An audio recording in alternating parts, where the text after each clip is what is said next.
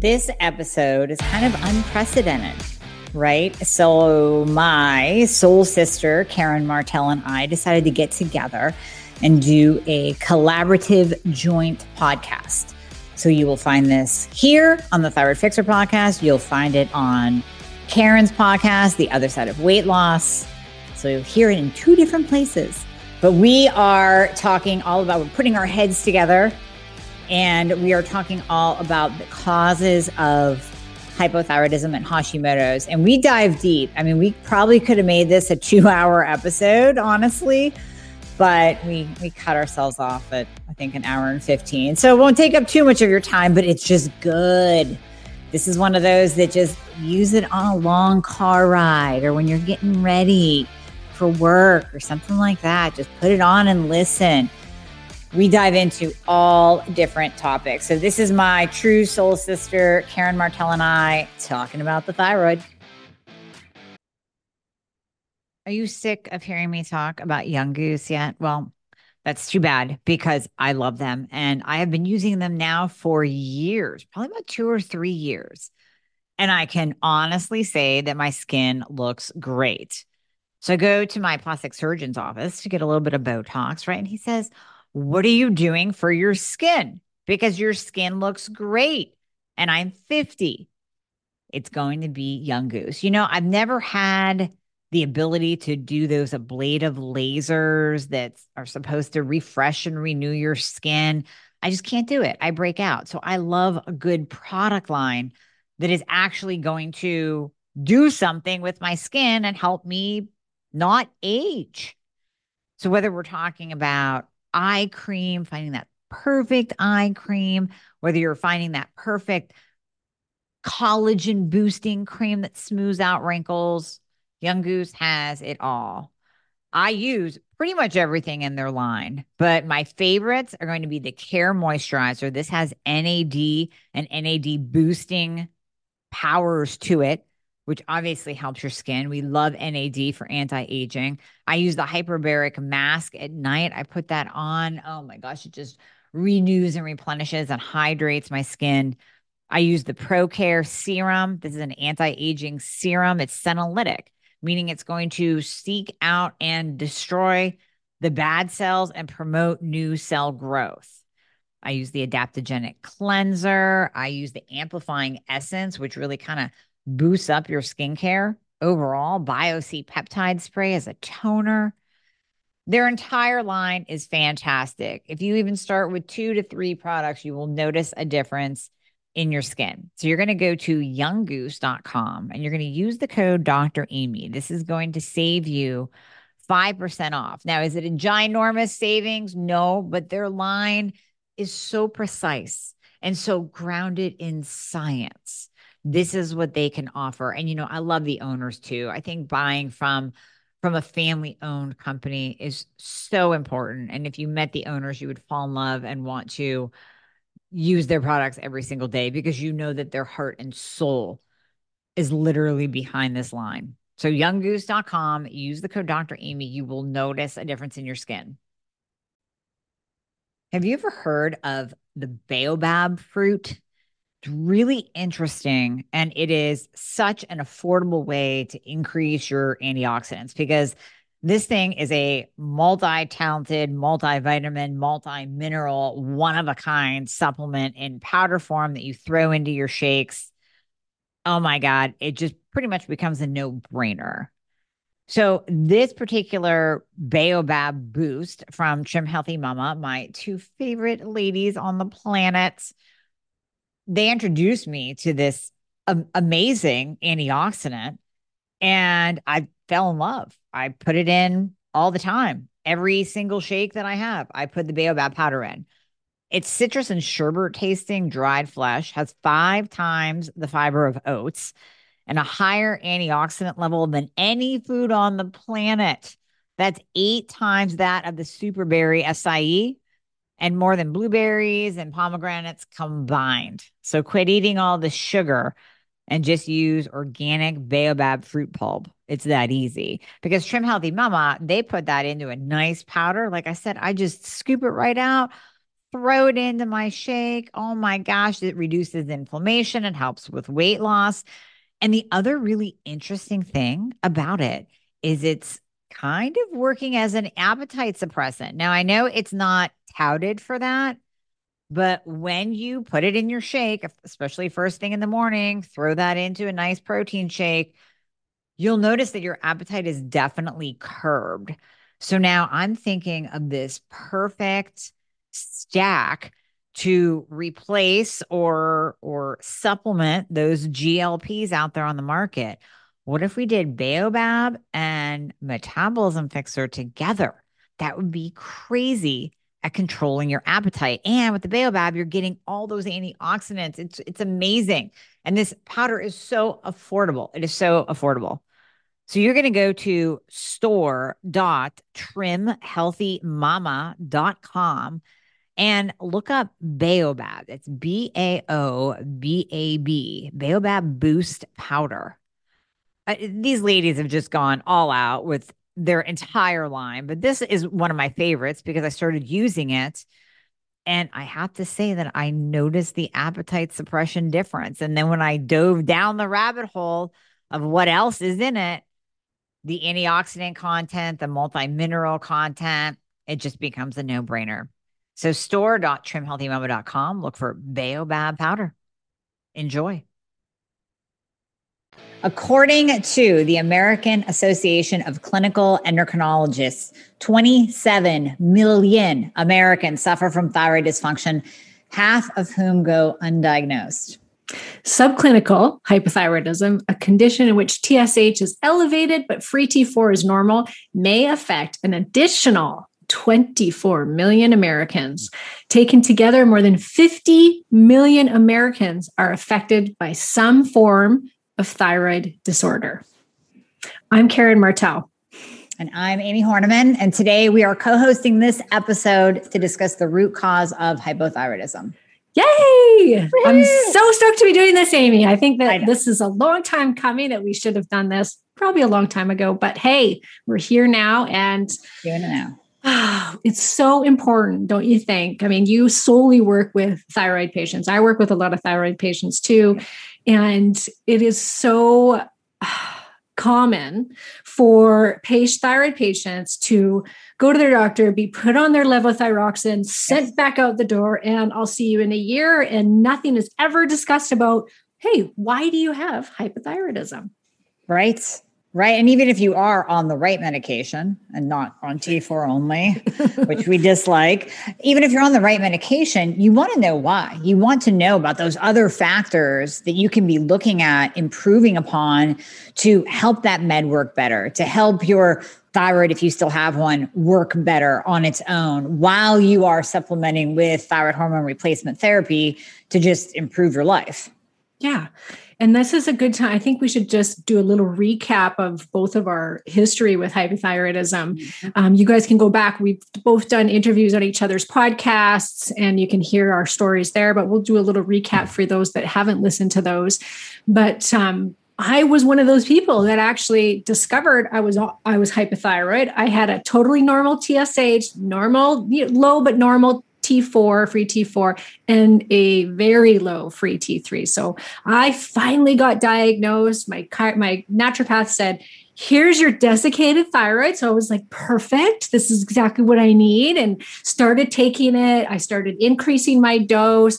I was optimal. It was the best I ever felt. And I remember my sister saying to me like, well, why are you taking so, you know, you're taking all this thyroid hormone, but you don't know why you actually have it. And I'm like, ah, it's probably because my naturopath had said to me, it's probably just familial, like it's coming through like genetics or something. And I, mm-hmm. so I just took that and I was like, yeah, it's because it runs through my family. My granny had it. Like, this is why. So I, you know, go on my merry way, felt the best I'd ever felt, was losing weight effortlessly, was just like, this is it. I finally found the answer to my problems. And about six months in, I hit a wall and I got so hypothyroid, way more hypothyroid than I was prior. My labs looked beautiful. I was in the upper range for free T3. My free T4 was middle of the range. My TSH was suppressed. Everything was great looking at my labs. Yet my metabolism plummeted. I gained 10 pounds in a month. I couldn't get off my couch. My skin was super itchy. I was severely depressed, like most depressed I've ever been in my life. And I'm going, what just happened? And it took me a bit to figure out what the hell just happened here. And I was like, thank goodness one of my best friends is Elle Russ, who had a reverse T3 problem. And she's like, yeah. test your reverse T3. And sure enough, my reverse T3 had climbed and had gone from a 15 to a 19.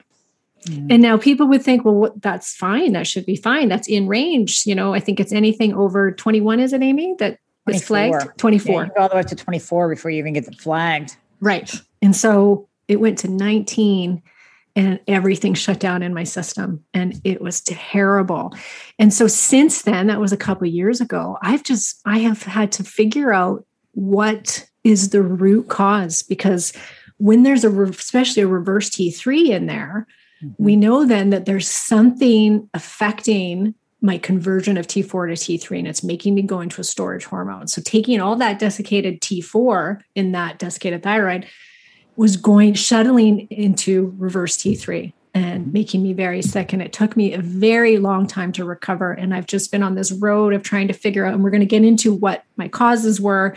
And I'm going to talk about that today. But Amie, let's start, you know, tell us what happened with you. Yeah, we we share such a similar story. Different different starting point, same end point. So for me, I this is going back 20 some years. I was competing in fitness figure competitions, kind of like bodybuilding competitions, only, you know, you're on stage in a bikini and doing some fitness modeling. And so dieting down, dieting down. And I had done this so many times before, so many times. So I knew how my body would respond. I'm not naturally thin by any means. I have diabetes and obesity in my family. So I always had to work my butt off to get down to that show shape. And this was time number, I don't know, 10, 12, 15. Wow. And this time I was gaining weight instead of losing weight.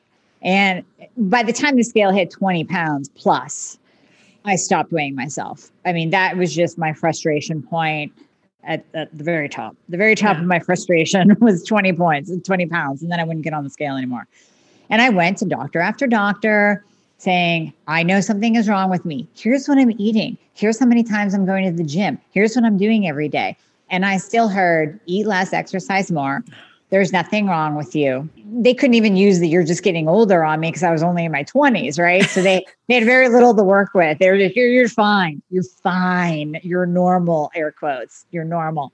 So I kept going, doctor after doctor. I wouldn't give up. Seventh one finally diagnosed me with hypothyroidism. And honestly, back then, I don't think they even tested my antibodies. I don't ever remember hearing Hashimoto's back then. So it was just hypo, here's a pill I was stuck on T4 only. So I got my my Levo or Synthroid or whatever it was, and I thought the same thing as you did. Yes, I have a diagnosis. I have a medication. This is going to change my life. And then five months later, nothing. Not a pound lost. Not one pound. No difference in energy. My hair didn't grow back. Still falling out. So that's when I started my Dr. Google search, right? Like we all do. We get frustrated. Yeah. We start looking for answers. Like, what the heck's going on with me? Then I find this T3 information. And I go back to my doctor. I'm like, hey, there's this T3 thing. And turns out it works really well when you pair it off with T4. And now back then, I didn't know that I had a reverse T3 problem either. Usually, like you, you said, it, it kind of comes out over time. You might do really well with T4 and T3 in the beginning. So I asked her about T3. She said, not going to do that. So, like any pain to purpose story, I found my functional medicine practitioner he became my mentor, changed my career trajectory. And really, I mean, it, I was at the point where I said, if I'm this frustrated, other people are too. And that's really what led me down the the functional medicine specializing in the thyroid path because so many just like we said in the beginning so many are going undiagnosed what if i would have stopped at doctor number 1 or doctor number 3 or what if i stopped at doctor number 6 and just said well you know doctor's right. I must be normal. It must be my fault. I must be doing something. Like, no. So yeah, I mean, just through through a process. Then also, like we are the the reverse T three sisters. My reverse T three went up. If you give me T four, I get worse. So change of medication along the way, all leading to an optimal state. And that's really what we want to look at is how to make you optimal. And a lot of that is looking at what is causing it, what is driving it. So yes, I love. Believe me, I love proper medication for someone. I love it right? We want to give you the right amount of thyroid hormone replacement therapy if you need it in order to make you optimal, make you feel your best. But also, let's look at the causes. Let's look at what's beneath the surface because sometimes if we fix that, if we fix those underlying issues, all of a sudden your thyroid works better. And then it's like, hey, maybe you don't need med, or maybe you need less, or maybe you need, you know, and then we just mm-hmm. optimize your life. Yeah, exactly. So did you end up getting diagnosed with Hashimoto's then too? Well, it was kind of like a process of elimination diagnosis. I think if I look at they, they did the thing that I see on my patients now, they tested one. Yeah. You know, they, they tested one antibody, forgetting that there's two antibodies that you need to test. And it came up that I had, you know, 10 antibodies at the time, but the reference range is less than 20. So that means, and again, in functional medicine, if you have antibodies, those are antibodies against your thyroid that is Hashimoto's. Might be the beginning stages of, or it might be that you've just taken care of yourself for so long that you have itty bitty antibodies, but they're still antibodies. So, yes, I mean, the fact that autoimmune begets autoimmune, where we see one, we see more than one. I have psoriasis, that's mm-hmm. autoimmune. I had antibodies in my one antibody, my TPO. It's Hashi. I don't need to be tested five other times to tell you that. Plus, I've been on T3 and been gluten free for so long I probably wouldn't show up with antibodies right now, anyways. Right. Yeah, yeah. exactly. Yeah. So let's get into how is it that the over exercise extreme dieting caused it and how do you see that in your own clinical practice right so that's a big one right so mm-hmm. we know if we start off with 90 to 95% of all hypothyroid cases are hashimoto's so if we start with the autoimmune premise all autoimmune diseases start with a genetic predisposition. You can look back at your family and say, hey, did anybody have type 1 diabetes? Does anyone have Crohn's? Does anyone have RA? Does anyone have lupus, MS, psoriasis, all, all of these autoimmune conditions? Or, hey, Hashimoto's. How about your gram? How about your aunt? Did they have Hashi? So then you have that genetic predisposition. And you add a stressor on top of that. And we'll get into the other piece of that with food and gluten and all that. But you add a stressor like, extreme dieting, extreme exercising, which I'm totally guilty of doing when I was in show mode. I mean, I was at the gym a couple times a day. That's a stress on the body. So now you're going to turn on that autoimmune switch. Now that light switch turns on because of a stress. I mean, we we see it right with with any kind of stressor, hormone changes, perimenopause, puberty, pregnancy the three P's are a big one. But with with over exercise and and and dieting, over dieting, over restriction of your calories, that can turn that switch on. The other thing that over dieting and over exercising does is it lowers your free T3. So now you have this autoimmune surfacing and you're pushing down your active thyroid hormone T3. You're you're totally going into a hypo state. I mean, your cells can't function without T3. So that stressor on the body can turn on the autoimmune component and it can also indirectly push down your free T3 level. Yeah. Yeah. And I just saw somebody the other day, I saw her lab work and she had I got her to test the full thyroid panel, whichever one this is where you start. You test the both the those antibodies. You test your reverse T3. Don't just test TSH.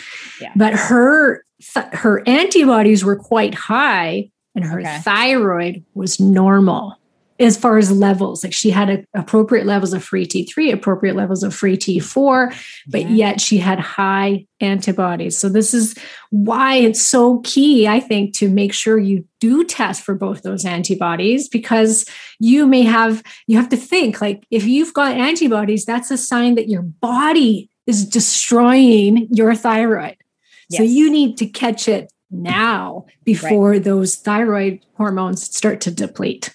Yep, exactly.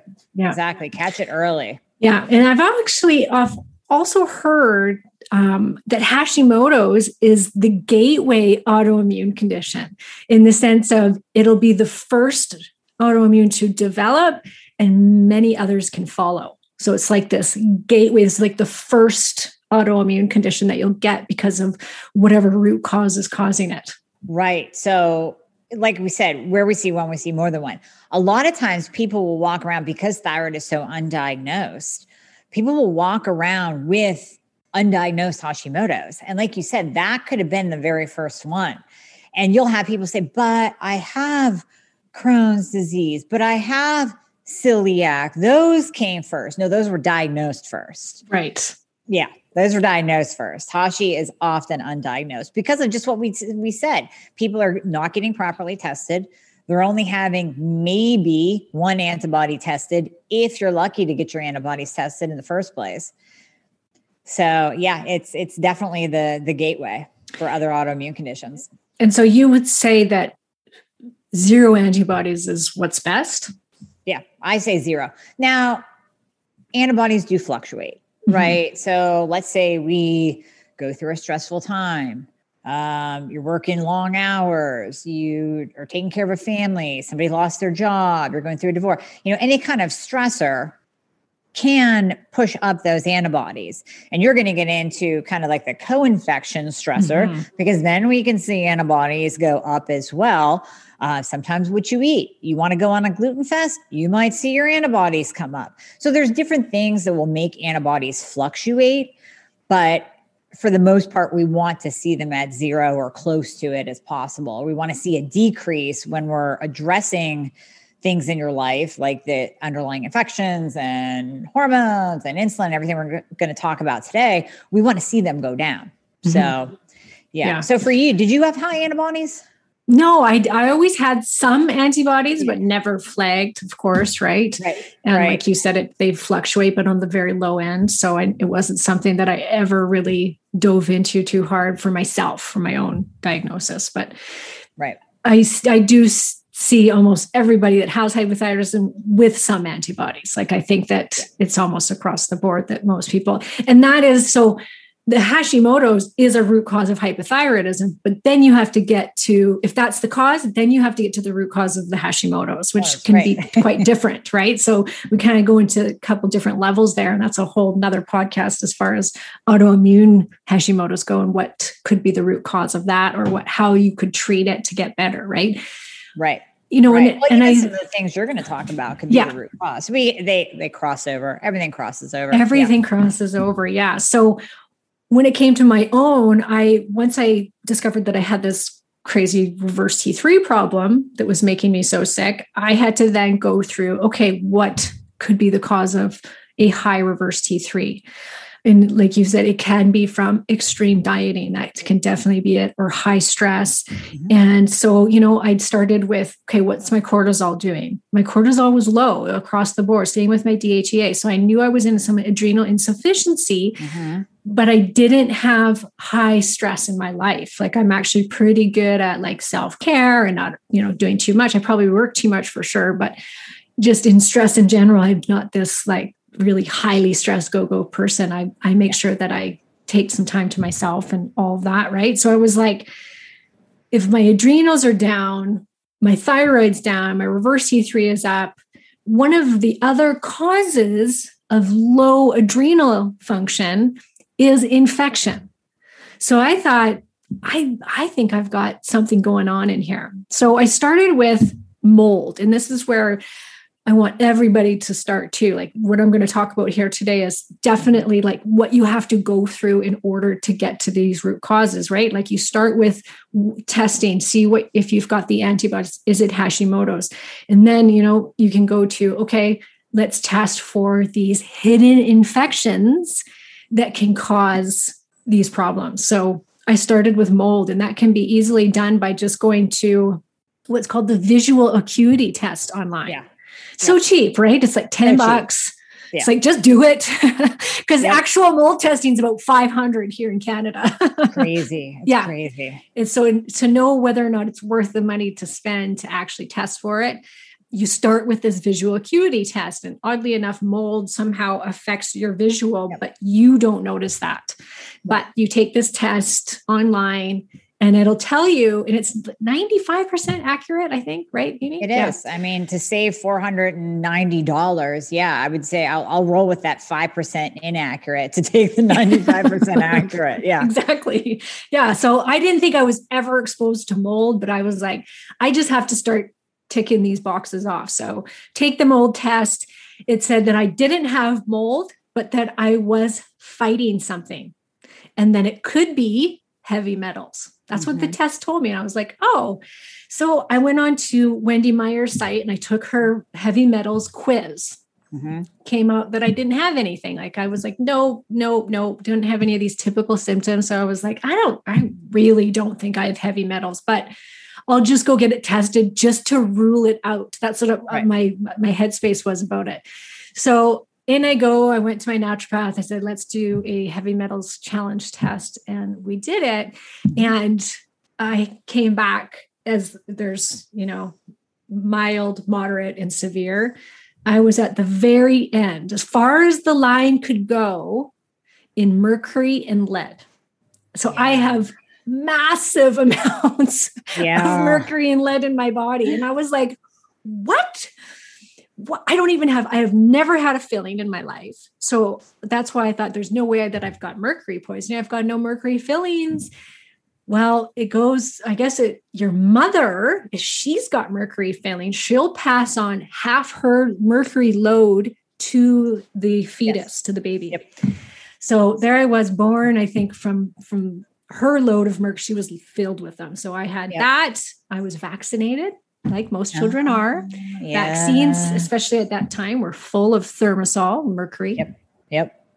I, w- I was raised in a very old house that was built before the 1970s, and all of those lead. houses lead lead piping. Yep.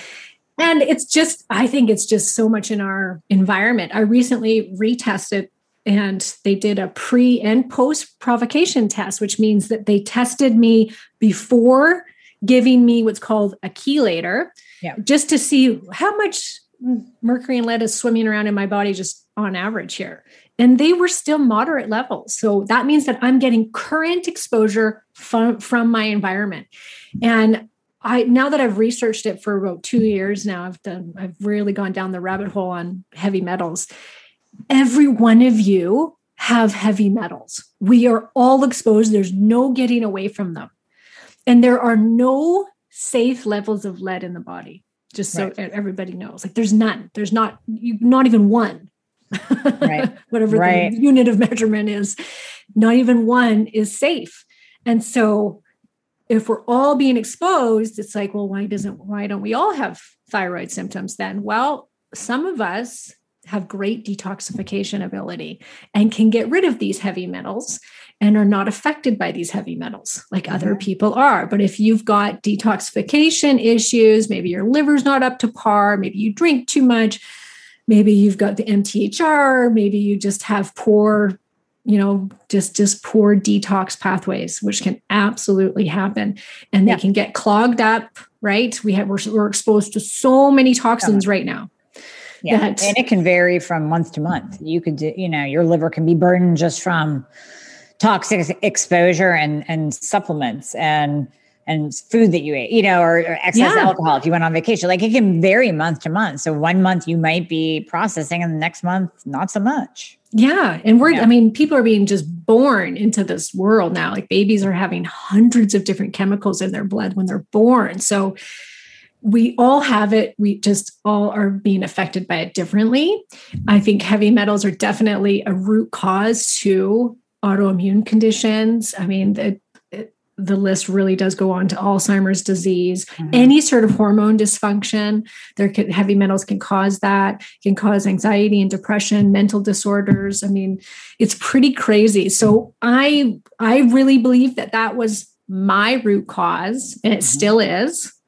Um, I'm in the process of chelating, and yep. it's definitely, I'm starting to feel better, but chelation takes years to get rid of lead and mercury. So, but mercury, it it does hide in the brain, so it can yes. affect what's called your pituitary gland, which then can affect the thyroid. Mm-hmm. Also, it has an affinity for the thyroid. Mercury, yes. mercury, lead, and cadmium, but especially mercury will occupy it has it has a similar makeup to iodine and will mm-hmm. actually occupy the iodine sites in the thyroid and you need iodine for thyroid to function properly.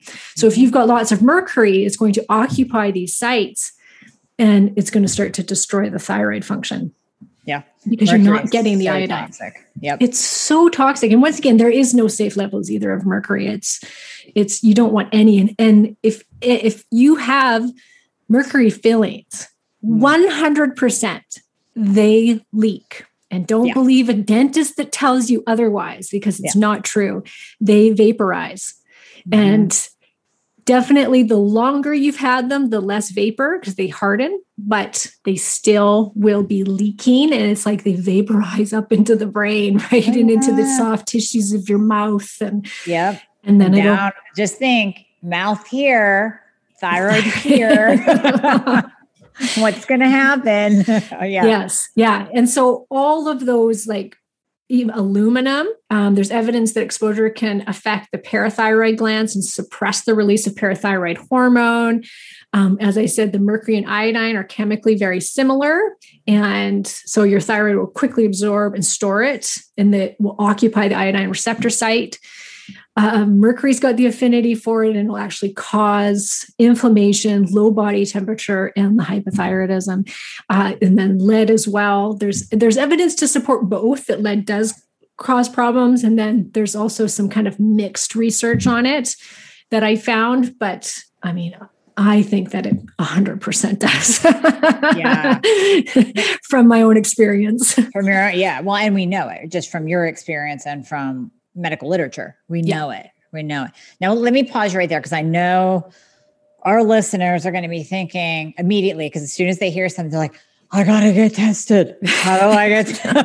and and you and I are budget practitioners. We're we're not out to make people spend you know millions of dollars on functional testing and all that. So I, I did have my heavy metals tested, but I just went with the serum because I two reasons. Number one, I wanted to get them tested, Number two, I wanted to see the accuracy of a blood test that my nurse practitioner ordered that was covered by insurance. So I didn't have to spend $500 on a heavy metal panel from a functional, you know, lab somewhere because I want my patients to be able to do the same. I don't want them to have to spend money. But in your experience, is a blood test accurate enough or do we have to go the route of functional testing or what's better?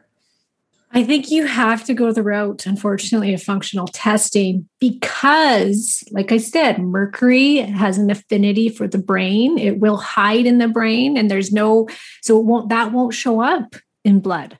Lead stores in bone.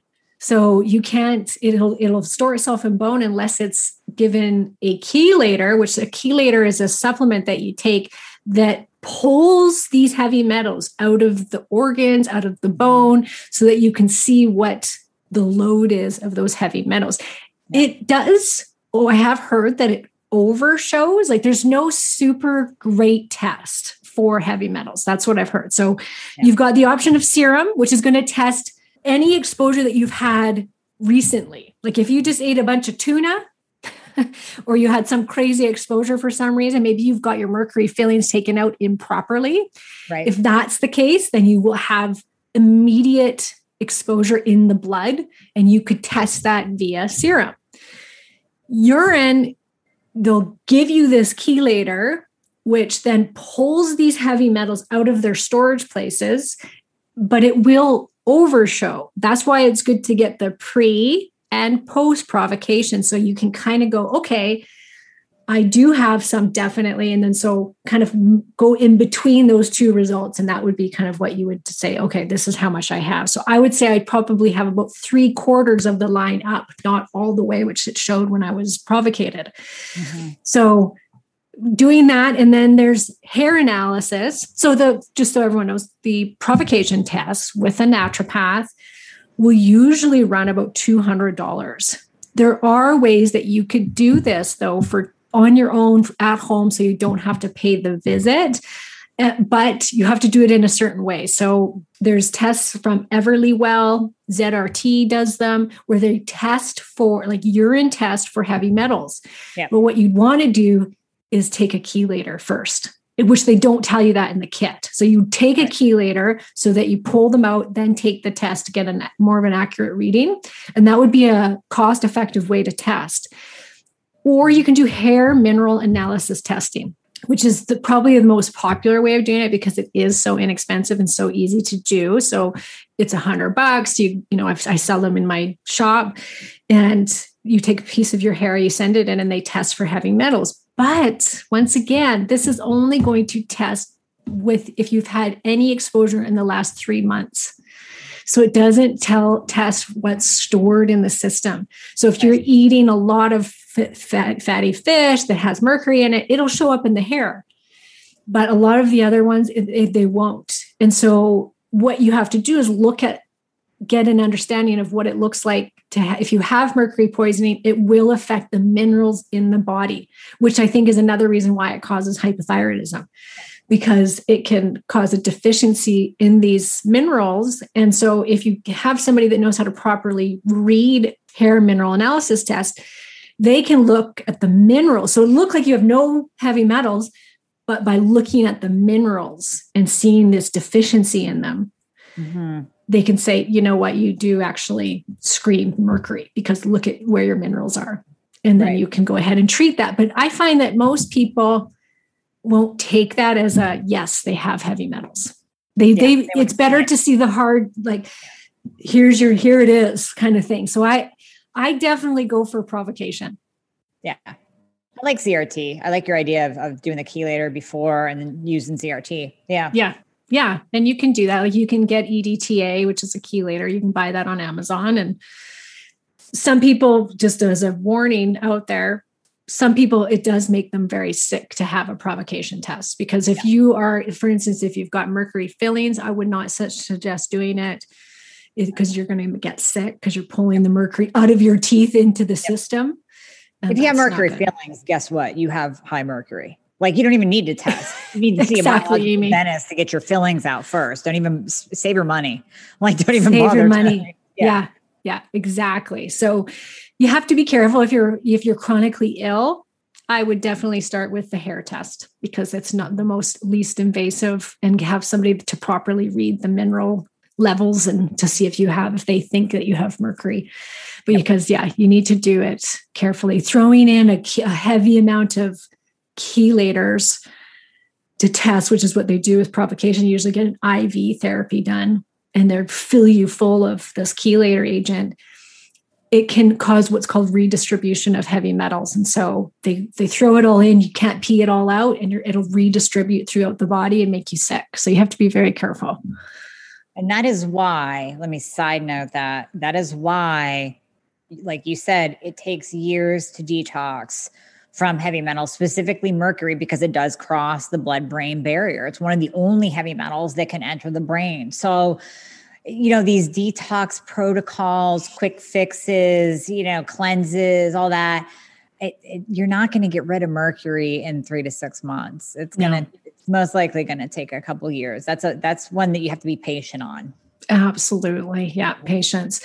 And so the other, you know, just to touch on some other in, infections that could cause hypothyroidism. And I want to hear your take on this too, Amie. But uh, Lyme disease, I see a lot of Epstein Barr virus, and mm-hmm. I.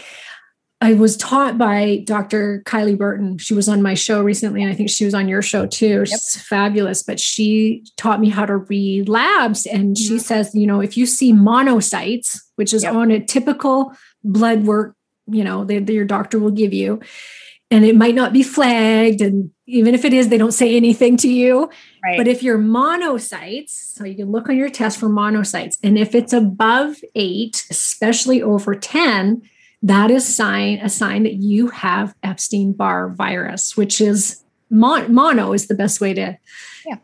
chronic mono we all have Epstein-Barr virus or 95% of the population has Epstein-Barr virus but it's whether or not it's dormant or active and if it's chronic. And so right. a lot of chronic Epstein Barr virus can lead to hypothyroidism. Mm-hmm. Yep. Yeah. What do you what do you see as far as inf- do you any other infections? So just real quick on the Epstein Barr, it's kind of funny yeah. because a lot of people don't. You'll you hear this too. I never had mono. Oh, I go, yeah, you did. You probably just stayed home for a few days from school. Yeah, you know, yeah. it was like the flu. your mom didn't take you to the doctor, but you had mono. Right. I, I 95, easily 95% of us have that latent EBV. And I, I like to explain it to people. More people can understand in terms of chickenpox because you know you had chickenpox, right? So now you know that any point in your life, you can get shingles. Maybe you won't you might you might walk through this lifetime and never get a shingles outbreak even without the shingles vaccine. You might never get a shingles outbreak but it's there. That that virus is living in your system. Same with ebv you could go dormant your whole life. It could never bother you ever. You could feel fantastic. You take an epstein-barr virus panel. It shows four different markers. One of them is an active marker. Three of them are dormant markers. Those dormant markers can be high if the active one is not then it's just it's dormant. You don't have to and, and, then we have to kind of pair it up with like you said is it chronic? Is it affecting you? Do you feel okay? Like when i tested mine i'm i'm fine. I have no symptoms. I'm fine. I'm optimized. I'm good. I just did it just to see. I go oh, yep there it is. Look at that. It's dormant. Go figure. Me and everyone else. But it wasn't active so there's nothing to worry about. Uh, epstein-barr virus is a big one especially when it's active. And then like you said lyme disease. You know i did i did a lyme panel too and uh, well, I did a Lyme and tick-borne illness. Okay. So I tested positive for Babesia duncani, which is some Utah tick. Never been to Utah. Oh, Not yet, weird. Some Utah tick that decided to bite me. but again, it's like, you know, I look at it as it's data. I don't need that data right now to figure out everything because everything's fine. But it's it's data. So I know that that's there. I know EBV's there if my body ever goes haywire, then I retest those and see am I in an, an, active state? Did something go up? Is that the underlying cause of why I feel like garbage? So that's kind of how I, I tie that in. A lot of patients do have chronic Lyme, though. What, yeah. what have you in your practice with the? I I am not um, super well versed with the Lyme stuff because you really to, to even it's hard to test yeah. Um, these one of the more accurate tests I do believe has to be done in Germany. I don't know if that's still the case, but um, a lot of the time you'll test the antibodies and they'll come back normal, even though a person does have Lyme disease. So it's it's definitely one of these like crazy chronic illnesses that gets misdiagnosed for years and years and years but it is very very prevalent right now in north america. It's it's that we've got like an epidemic of lyme disease right now. So it's crazy. Yeah. I just don't have the means to treat it so i don't think i i just don't test it because i don't have the yeah. means to treat it. But if i certainly if i suspect that somebody has it i'll tell them you know you should go and see somebody that can test this. Lyme can be transmitted sexually it can be transmitted via a mosquito. So now we know that the transmission of Lyme has expanded. So more and more people do have it. More and more doctors are acknowledging it, but not testing properly. And you're right. Sometimes I'll just see like a, I don't know what it's called, like an IgM or something for Lyme, but there's so many bands. So there's the Western blot. We get into the ELISA um, test. And by no means am I, I mean, you have to be a Lyme specialist yes. to know all the different things about Lyme. I mean, there's so much to it. So I, yeah. I, I, couldn't rattle off all the different testing, but I, I, like to see it. I like to see it in my patients. So I tell them just ask for a Western blot. So at least I can see all the different bands. There's so much to it, but just to yeah. know that Lyme or chronic Lyme, it's going to cause inflammation. That inflammation can downregulate your thyroid.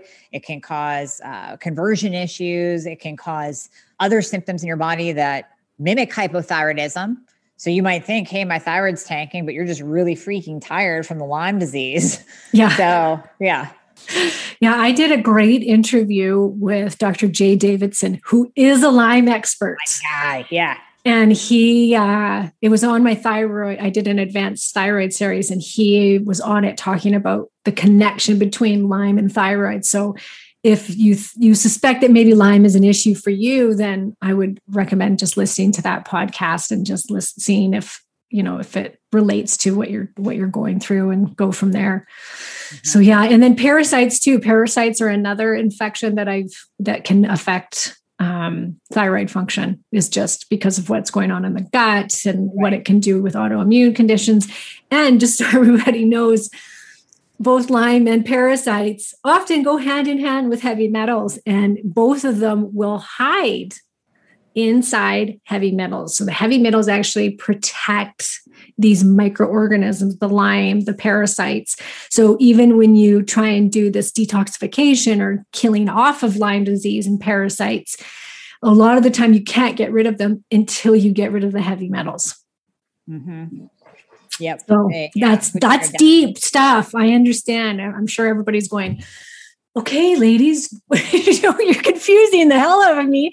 But this is like, like I said before, just start knocking them off the list. You know, like Amie tested her Lyme. she tested her heavy metals. I actually haven't tested. That's the one thing is Lyme. I haven't tested for because I kind of stopped at the heavy metal thing, but you know, you just start ticking these off. If you've got hypothyroidism, you just go through one by one. And financially, you might be able to just test one every six months, you yeah. know, but just start going through them so that you can start getting to the root of the problem. Yeah, and that's the big thing. You know, we don't want everyone to think that they need to run out right now and spend all this money on all these different tests. These are just pieces to think of to connect what caused your hypothyroidism. And if you're not feeling well if you're not optimized if it's not just a a situation of oh, i'm just not on the right medication. If you feel like you're on the right medication you're on the right dose you felt good for a while like you did karen you felt good for a while and then like what the hell what happened? I'm feeling like crap again. What's going on? So then that's when we kind of look deeper. When i first work with a patient i'm not or i'm not i'm not like listen we need we need this and we need heavy metals and we need that and we need that. It's like, let's start with the basics because you're going to make eh, people will lose their mind if you tell them they need that many tests. Let's start with the basics. And then if you're not feeling better, we can start peeling the onion and get to the other layers that that could be causing you to not feel well. Yes. Yeah. I I, I approach it the same way, which is let's get you optimized on yeah. medication if we can first and foremost so that so that you'll even just have the energy to get to the root problem right yeah. i always say like yeah. let's just get you feeling better and right. sometimes that is all somebody needs they just it is a you know something they may have picked up from a family member or you know it's genetics or mm-hmm. you might not have certain enzymes the deiodinase enzymes and thyroid and that could be one of the causes that is just a matter of you just need to be on medication for the rest of your life, period. You know, yeah. or you're just this bad converter, whatever it might be. There is those people that it is just a matter of you need to be medicated. Yeah. But yeah. that is the place to start. And then, like you said, if you're not feeling that great or you're, you're wanting to get to the root of the problem, then you just slowly start going through these things. So, next up, I wanted us to jump into the the correlation between our hormones, different mm-hmm. hormones, and thyroid and hypothyroidism being the cause of hypothyroidism or contributing to hypothyroidism. So, Amie, estrogen. Estrogen. We love it and we hate it, right? Yeah. So, want it for nice, smooth skin. We just don't want too much of it. So, estrogen dominance is a huge issue when we're talking about that T4 to T3 conversion. So if you have a high reverse T3 problem, let's look at your hormones, let's look at estrogen and make sure that that's not you're not in a dominant state because we know that estrogen increases the protein thyroid binding globulin that carries the thyroid hormones in the blood. So if we have too much of this protein, then not enough thyroid hormones will be free and unbound to enter the cell. And yeah, we can talk about how to test this. You know, I here's the we're going back to this whole money thing, budget thing. I like to start with the serum because if someone has insurance, listen, that's why you have it. Let's test your serum. Let's try to, you know, target it day 19 to 22 of your cycle. And and let's just see what your numbers are there. And then we can kind of move into hey, if we're doing a four point salivary cortisol panel, let's throw in the salivary hormones too, because that's cool. Um, and I like to compare saliva and serum as same. well. I, yeah, I love seeing the, you know, especially if we can time it on the same day, you know, same, this month. Yeah. yeah, it's so, it's, it's so cool.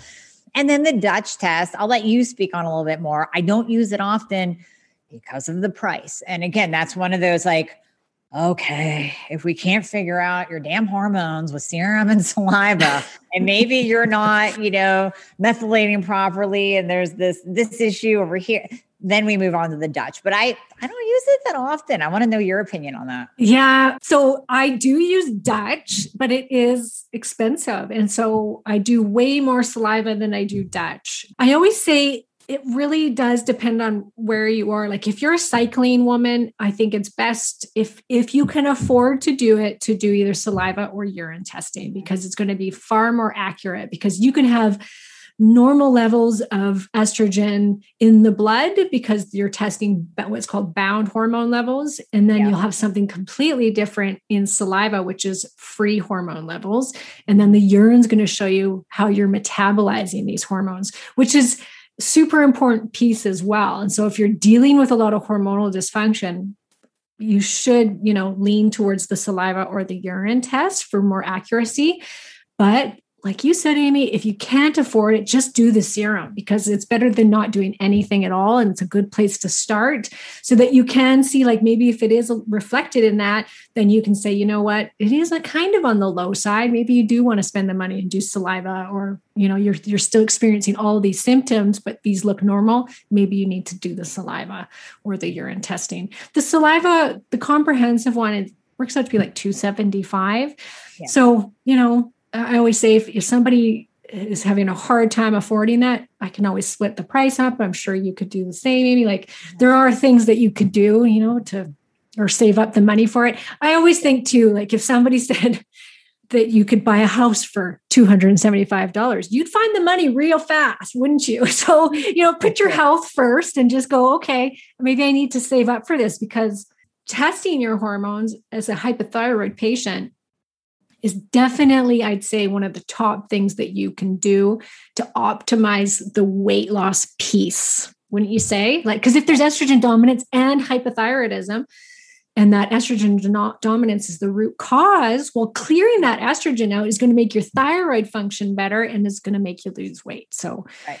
getting it tested, I think, is just like it's a must have for sure. And then as you age, I think if you're in menopause and you don't have any estrogen or progesterone, that will be reflected in serum levels. And then you can test via serum. It's going to be more accurate mm-hmm. if you no longer have a period or if you're farther into perimenopause. So serum can be better for that. And then I like urine for if you're starting hormone replacement, it is good to see how you're metabolizing those hormones. Oh, yeah. Via yeah. urine. Yeah. And that's the Dutch. Yeah. Yeah, that's the Dutch. So, spectrum there of price, cost, and etc. But I think it is definitely worth doing 100%. Yeah. some of the other hormones that I see affecting, of course, is progesterone. Progesterone will, will do the opposite of what high estrogen does. So, yeah. progesterone can decrease thyroid binding globulin and increase the activity of thyroid. Mm-hmm. And I will say low estrogen can also cause hypothyroidism. Yeah. It's yeah. really hard. No, you want that Goldilocks with always with the hormones, right? It's gonna yeah. but there isn't a ton, there's more information on estrogen dominance in thyroid than there is estrogen deficiency. Mm-hmm. But we see hypothyroidism happening in menopause. Menopause. Yep. So we, you know, you'll go your whole life, never have a thyroid problem, and then suddenly you've got hypothyroidism because you're losing your estrogen and your progesterone. And estrogen stimulates thyroid growth. So too little estrogen may result in not enough thyroid tissue. Mm-hmm. And it stimulates the thyroid to make thyroid hormone precursor thyroglobulin. So there's you want that perfect amount. So if you're going through perimenopause and menopause and you see that your metabolism is dropping, your basal body temperature, or you get tested and it's low, it could be because you need the estrogen and progesterone. And from what I've read, it's about 20% of women can develop hypothyroidism from perimenopause or menopause. Right. Yeah. Right. That's yeah. And so, what about insulin, Amie? Uh, I know you love insulin and thyroid. I do. I'll share insulin with you, but uh, I do love insulin. Well, you know, because we see so much insulin resistance with hypo. So we, we see it go hand in hand, whether it's coming in the form of PCOS, polycystic ovarian syndrome, or it's just you have high insulin because maybe you've been eating processed food, you're eating too much sugar, you're eating too many carbs, or your thyroid is off, insulin signaling is off as well. So it's kind of like a back and forth feedback. But I always say having insulin resistance and hypo is like the double whammy to your metabolism because you have two different things going on that's driving all of those hypo symptoms. Insulin is very inflammatory. It's one of those crazy hormones. We need it for life. We need insulin for life, but we don't want too much of it. So it's like I call it the Jekyll and Hyde hormone because eh, on the one hand needed for life other hand it, be, it literally becomes the fat storage hormone so i want you to think of insulin as like as like being really inflammatory and just grabbing fat and storing it on your body. It's just storing fat. A very rudimentary explanation of insulin, but that's how you have to think of it. You don't want too much of it, but it is needed for life. So, where we see issues with the thyroid is let's say you are walking around eating whatever you want to eat, right? You're, you're a high carb eater, you're eating a lot of sugar chances are you are going to move into that pre diabetic state or insulin resistant state. And your cells have some of their doors closed for insulin. So the insulin can't get into the cell. Glucose, you'll see it in your blood glucose readings, those go up. So if you're pre-diabetic, diabetic, you know, you know, your blood glucose readings are 200, 300, 400, they're pushing higher and higher on a daily basis. And that insulin can't get into the cell. That's creating this big time inflammatory state big time inflammation in your body. And that high insulin will not only impair, again, going back to reverse T3, it's going to impair T4 to T3 conversion. It's going to drive up reverse T3.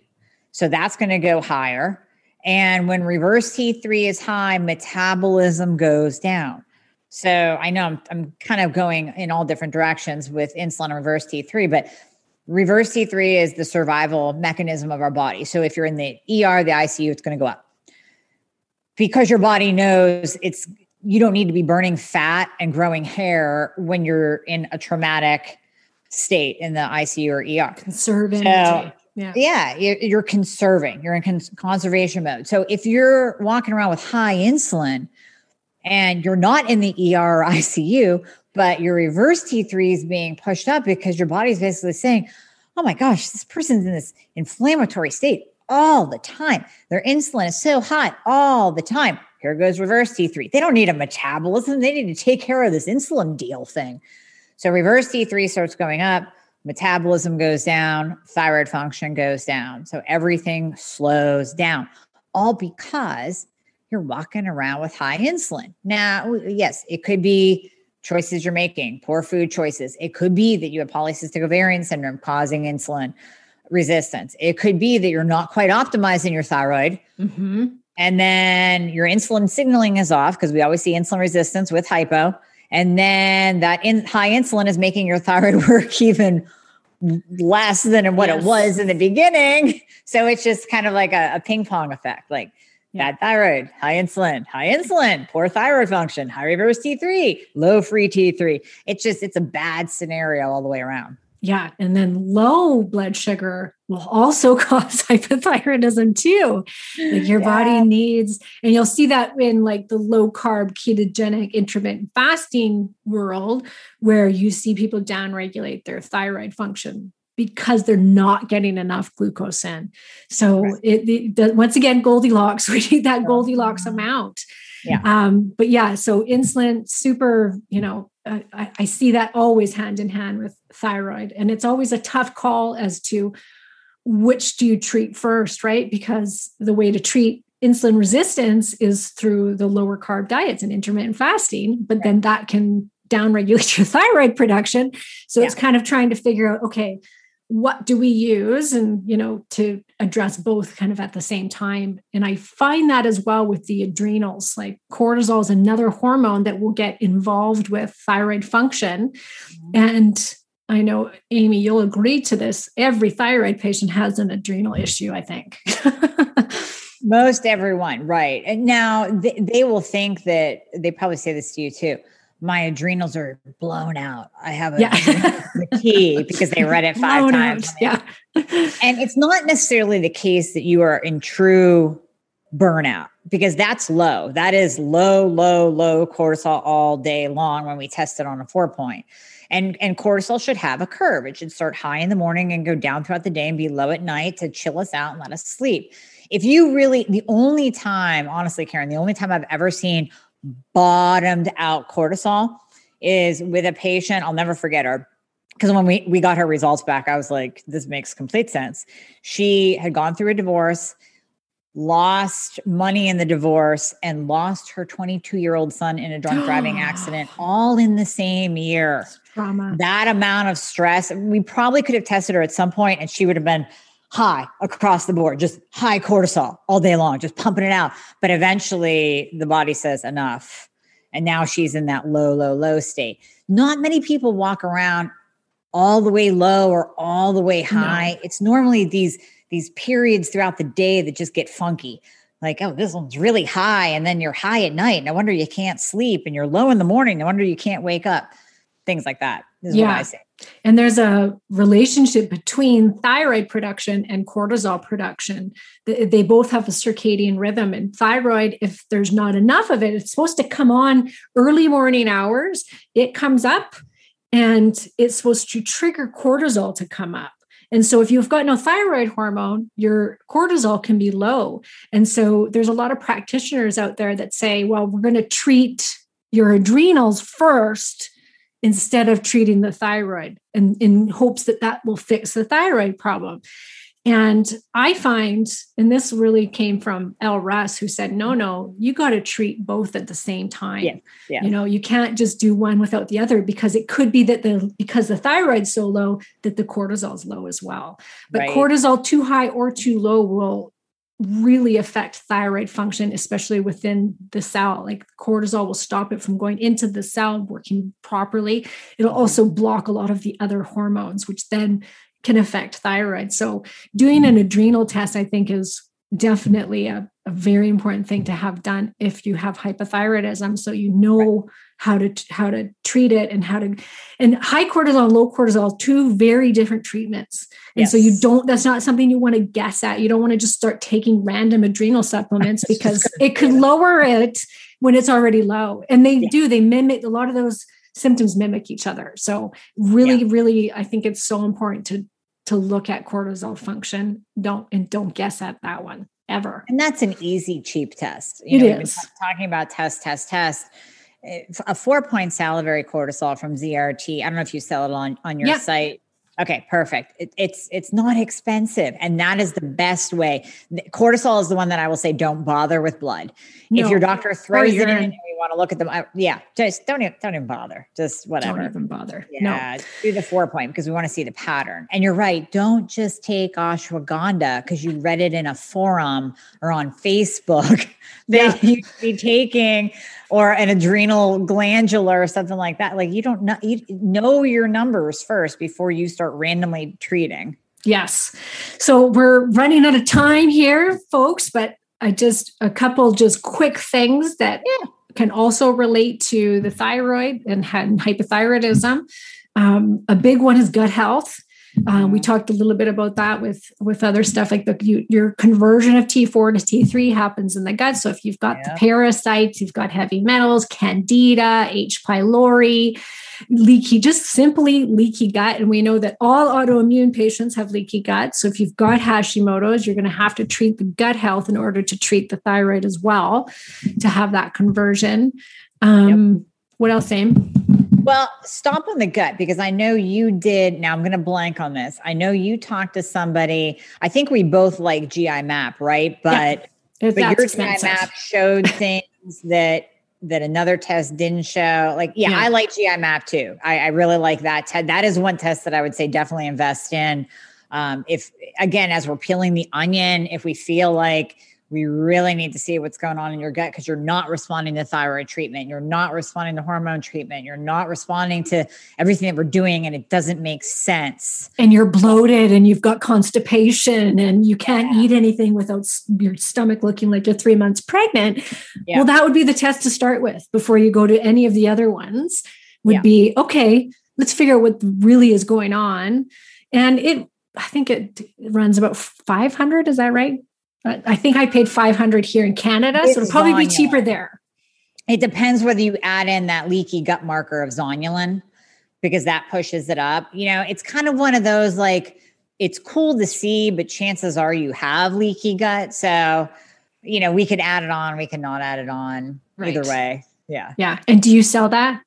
Yes, I do too. Yeah. Yeah. I well, you know how the GI map does, you have to pretty much be a patient and then mm-hmm. at least here I don't know yeah. if, if can they order it from your no. Okay, right. No. Yeah. Right. Yeah. You have to be a patient for some for a doctor of some sort, yeah. a licensed right. practitioner. They can order a GI map. Yeah. Yeah. I can order it for pay, but you have to be a patient. Yes. There is one uh planetnaturopath.com. He sells it and he'll ship it anywhere and you don't have to be his patient. Okay. Yeah, you just That's need somebody to go over because there's no way you can decipher. Oh no, so confusing. Yeah. yeah. and so I think his is 500, but that includes the appointment with him going over. Yeah, yeah. So, but yeah, that's going to tell you all your parasites, if you've how leaky your gut is. Um, you know, it's going to say how well you're breaking down um, estrogen. So it's going to test something called beta glucuronidase.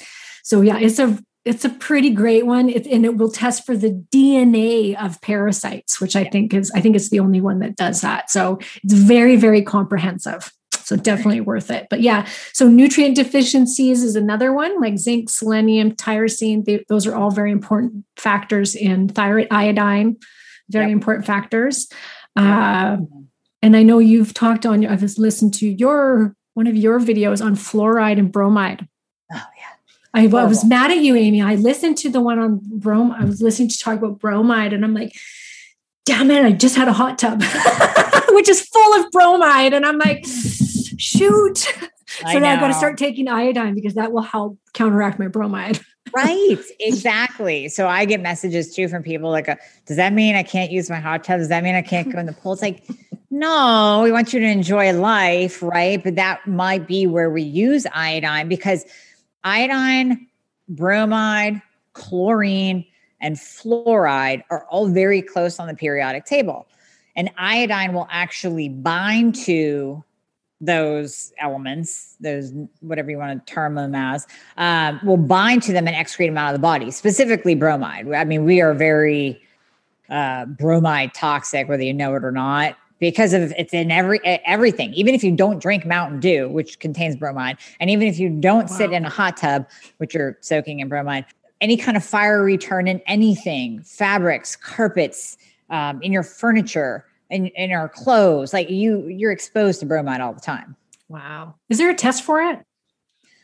That is a good question. I want to say that there is, but I'm still, like I said, your interview with Brownstein yeah. triggered me to look deeper into iodine because I always thought like iodine is the Goldilocks mineral as well. But then I'm like, you know, maybe some people would benefit from higher dose of iodine. Maybe some people who are bromide toxic, we need to bind to that and excrete it out. So I'm still looking into deeper into that iodine treatment protocol and I'm sure in there I'll find a test for bromide. I'm sure there is. I'm sure there's there got to be, yeah, and for fluoride too, because fluoride. Yeah. You hear of people. I talked about this in that interview with Brownstein, where people have taken high amounts of iodine, and it pushes the fluoride out of their breast tissue, yeah. which I yeah. just think is like horrific. And he's got. And he a, was like, yeah, he talks about it. the story, yeah, where he talked about Not the lady that had the shirt that was all yellow from and they tested it and it was fluoride yeah. or bromide one of the two i can't remember but yeah, yeah, just very toxic for our thyroid and you think fluoride is being put into the water into the municipality water systems mm-hmm. it's being put into all of the toothpaste you go to your mm-hmm. dentist i've i've refused fluoride treatment from my dentist for 10 years now because yes. they're always like okay we're going to do our fluoride treatment i'm like no you're not you don't even come near me with that thank you right. and you're not touching my children with it either but um, yeah, so be very careful because fluoride, like bromide, is also everywhere. everywhere. Absolutely. Yeah. yeah. That could be a separate podcast too. Yeah. that could be separate. And then liver, I mean, you touched on that already about, you know, all hormones need to be metabolized through the liver. So if your liver is burdened, I recommend doing, and not a, again, we're not talking about detoxes, quote unquote, or cleanses, or I like call them poopers. They're just poopers. They make you go. Yeah. um, a true liver support, a true liver, like improving the function of your liver to remove toxins and to to process your hormones once a quarter. Yeah. That's you know, once too. a quarter, just do it. I mean, yeah. And you yeah. saw the designs for health one too, right? The detoxification kits are fabulous. The yeah. phase one, phase they they both address phase one, phase two. It's yep. not poopers. It's not yep. going to have a whole bunch of laxatives in it. Right. And it what it does is just support and increase both phases of detoxification, which is what you need. Yep. Yeah. Yep. Okay, Amie, I think that's it. Let's wrap it up. Although there's many more things, everybody, but those are definitely the main culprits of root yep. causes of hypothyroidism. Yeah. Right, Amie? definitely. No, we covered a lot. We covered a lot. People's brains are going to be yeah. full yes. and exploding yes. right now. what I'll do is I'll Amie and I both will put in the show notes the list. Like just yeah. we won't get into detail on that list, but we'll just say like here's the list of what you're going to go through um, to start knocking these things off until you find the culprit as far as and you might have a combination of things right? Because like you said the heavy metals it's also it's going to bind to the iodine but it's also going to affect all of your hormones as well. And then those hormones are going to affect your thyroid and they're very in, all these things very interconnected. So yep absolutely. they're going to yeah. address them all at some point i think. We'll put a ton of info in the show notes. Yeah yeah, yeah. great. Well, thanks, Amie, for doing the co-hosting this episode with me. Too. It's been great. Awesome. Yeah, we'll have to do it again. Pair up in the future, no doubt. So yes, yeah. absolutely. All right, everyone, have a great day.